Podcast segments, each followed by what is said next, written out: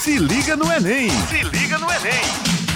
Bom dia, muito bom dia para você ligado no Jornal Estadual da Rádio Tabajara. Eu sou Luiz Eduardo e esse é o Se Liga no Enem, o seu programa semanal com dicas e orientações para o Exame Nacional do Ensino Médio. É um prazer contar com o carinho da sua audiência. E o tema de hoje, meus amigos, foi escolhido, olha, com muito carinho para ajudar de verdade quem vai fazer o Enem 2020. Vamos falar sobre atualidades. E para falar sobre isso, não existe ninguém melhor do que esse cara que está aqui na minha frente, o professor Dinho Zambia, que tem esse nome porque pintava quadros sobre as Zâmbia, eu, eu lembro, né? foi meu professor. Professor, seja muito bem-vindo aqui ao Se Liga no Enem, viu? Bom dia, Luiz, bom dia a todos os ouvintes da Rádio Tabajara, bom dia aqui, equipe técnica, tão querido o trabalho que a Tabajara faz aqui no Estado e principalmente a Secretaria de Estado da Educação, Ciência e Tecnologia, que vem disponibilizando né, esse acesso da educação por novas tecnologias, na verdade nem tão novas assim, porque a rádio já faz bastante tempo, é. mas assim, a acessibilidade, você que está ouvindo agora, você pode ter acesso ao conhecimento, um conhecimento de qualidade, principalmente principalmente por causa desse programa, que é o Se Liga no Enem, que já vem há alguns anos com grande sucesso, e o Se Liga no Enem que vai até as cidades, o Se Liga no Enem que está em portal, o Se Liga no Enem que está ao vivo, o Se Liga no Enem que está aqui agora para você, através da Rádio Tabajara. Eu vou falar um pouquinho sobre atualidades com vocês. Luiz brincou um pouquinho agora, que ele foi meu aluno também, né, de atualidades, e aqui a gente vai passeando aqui, reconhecendo antigos alunos. Eu estou aqui para somar, espero que você possa captar os pontos mais importantes do que eu venho falar para vocês hoje aqui, tá bom? Professor, para começar o nosso papo, a gente ia falar sobre um tema que não se fala em outra coisa atualmente além disso. Coronavírus, que vem pautando aí todos os jornais e revistas. A gente não cansa de falar sobre isso. O que é que o aluno precisa saber sobre esse bendito coronavírus e que pode ser cobrado na hora da prova do Enem? Bom, vamos lá. Primeira coisa que o coronavírus não é algo recente. Na verdade, o tema coronavírus, até brincar aqui com uma coisa que não se deve brincar muito, o coronavírus ele viralizou na internet. Ele viralizou em todas as mídias digitais e causou um impacto muito grande porque realmente é muito perigoso, mas ele já vem há bastante tempo com esse perigo instalado. Então, pelo menos aí há uns 60 anos o coronavírus ele foi identificado, há mais ou menos uns 30 anos ele sofreu mutações bem drásticas e nós estamos hoje numa mutação que é realmente a sua fase de evolução que está tendo alto impacto e está causando muitas mortes e essas mortes elas vêm um gráfico crescente muito desastroso, principalmente para alguns países que se consideravam altamente evoluídos, como por exemplo a gente vê o caso da Itália. A Itália resistiu durante bastante tempo, só que se a gente pensar rapidamente na Itália, a Itália é como se fosse um sistema de baldeação, ou seja, quem vai para a Europa e vai para outro lugar geralmente passa pela Itália. Então a Itália ela funila e ela recebe muita gente vinda do Oriente, do Ocidente para o Oriente ou mesmo em trânsito dentro da Europa. Então a Itália ela vem sofrendo essa carga muito grande, né? Mais de, de 100 vítimas em pelo menos três dias. O acréscimo foi muito alto, principalmente no norte da Itália. E a Itália ela não está conseguindo resolver seus problemas, principalmente porque é muita gente para ser, principalmente detectada, para depois separada, para depois entrar num, num processo de possível tratamento. Mas o coronavírus a gente tem que pensar de imediato o seu nome, né? O seu nome vem de coroa, porque a forma biológica dele, se você olhar ali em microscópio, ele tem uma coroa, tem um halo em volta. Então ele recebeu esse nome. A gente fica meio confuso, né, por tantas siglas. Então, na hora que você for escrever numa redação, não precisa escrever todas as siglas. Basta você identificar coronavírus e você fazer um mapeamento histórico, que foi isso exatamente que eu acabei de falar para vocês. Você não precisa chegar em dados específicos, até porque quando você for fazer a prova do Enem, já vai ter passado pelo menos quatro meses de desatualização, porque a prova geralmente ela fecha ali em junho. Então, se a prova é em outubro, cuidado, se esse tema cair, você não vai estar tá com um dado atualizado. Se você for colocar dado,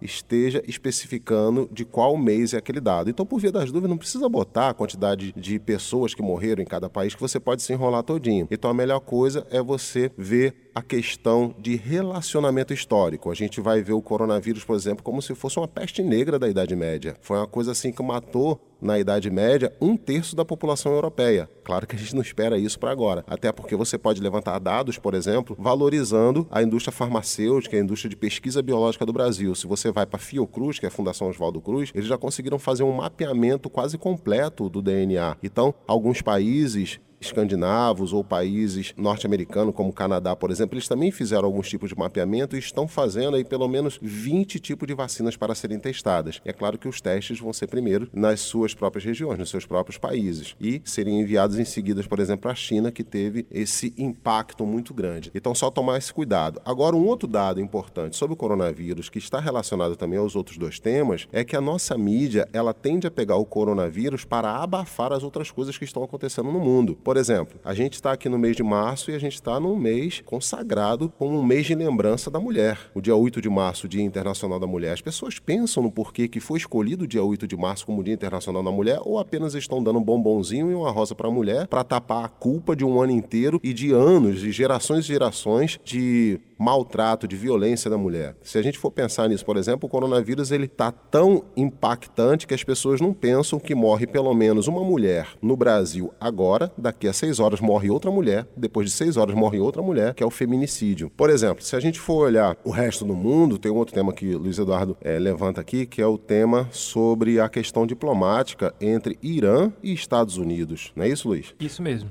Se a gente olha o que está acontecendo entre Irã e Estados Unidos, a gente está vivendo uma quase terceira paz armada. O que foi a primeira paz armada? Foi aquele momento que ninguém atacava, mas estava todo mundo se armando para a Primeira Guerra Mundial. Veio a Primeira Guerra Mundial. O que foi a segunda paz armada? Mesma coisa. Ninguém estava atacando, mas estavam gerando conflitos para uma Segunda Guerra Mundial. Veio a Segunda Guerra Mundial. Ou seja, o que a gente está vivendo no Oriente Médio? Mas tem aluno que pode pensar, ah, mas professor, o Oriente Médio vem assim há tantos anos, na verdade há milênios, aqueles conflitos lá entre palestinos e israelenses. Mas a questão agora não é uma questão étnica étnico-religiosa, é uma questão diplomática, política e econômica, porque Estados Unidos, quando se mete na região do petróleo, como há décadas vem se metendo, quando ele bombardeia o general do Irã, ele está ali provocando uma guerra com o Irã, quase uma declaração de guerra com o Irã. O general iraniano que foi assassinado, né, porque o sobrevoo de um drone que acerta, isso já mostra o que? A guerra tecnológica. Acerta um alvo, claro que mata muitos ao redor, mas um alvo estratégico. É um alvo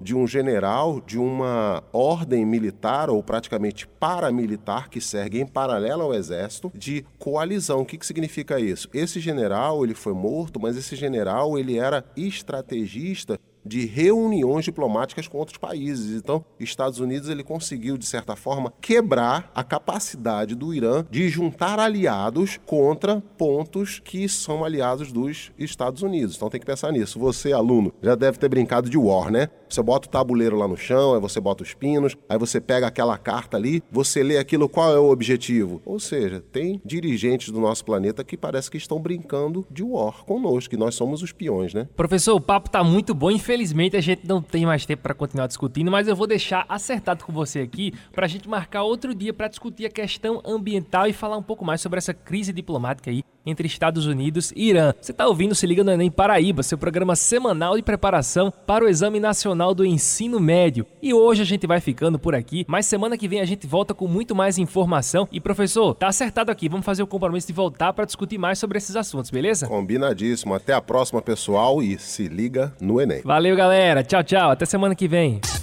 Se liga no Enem. Se liga no Enem.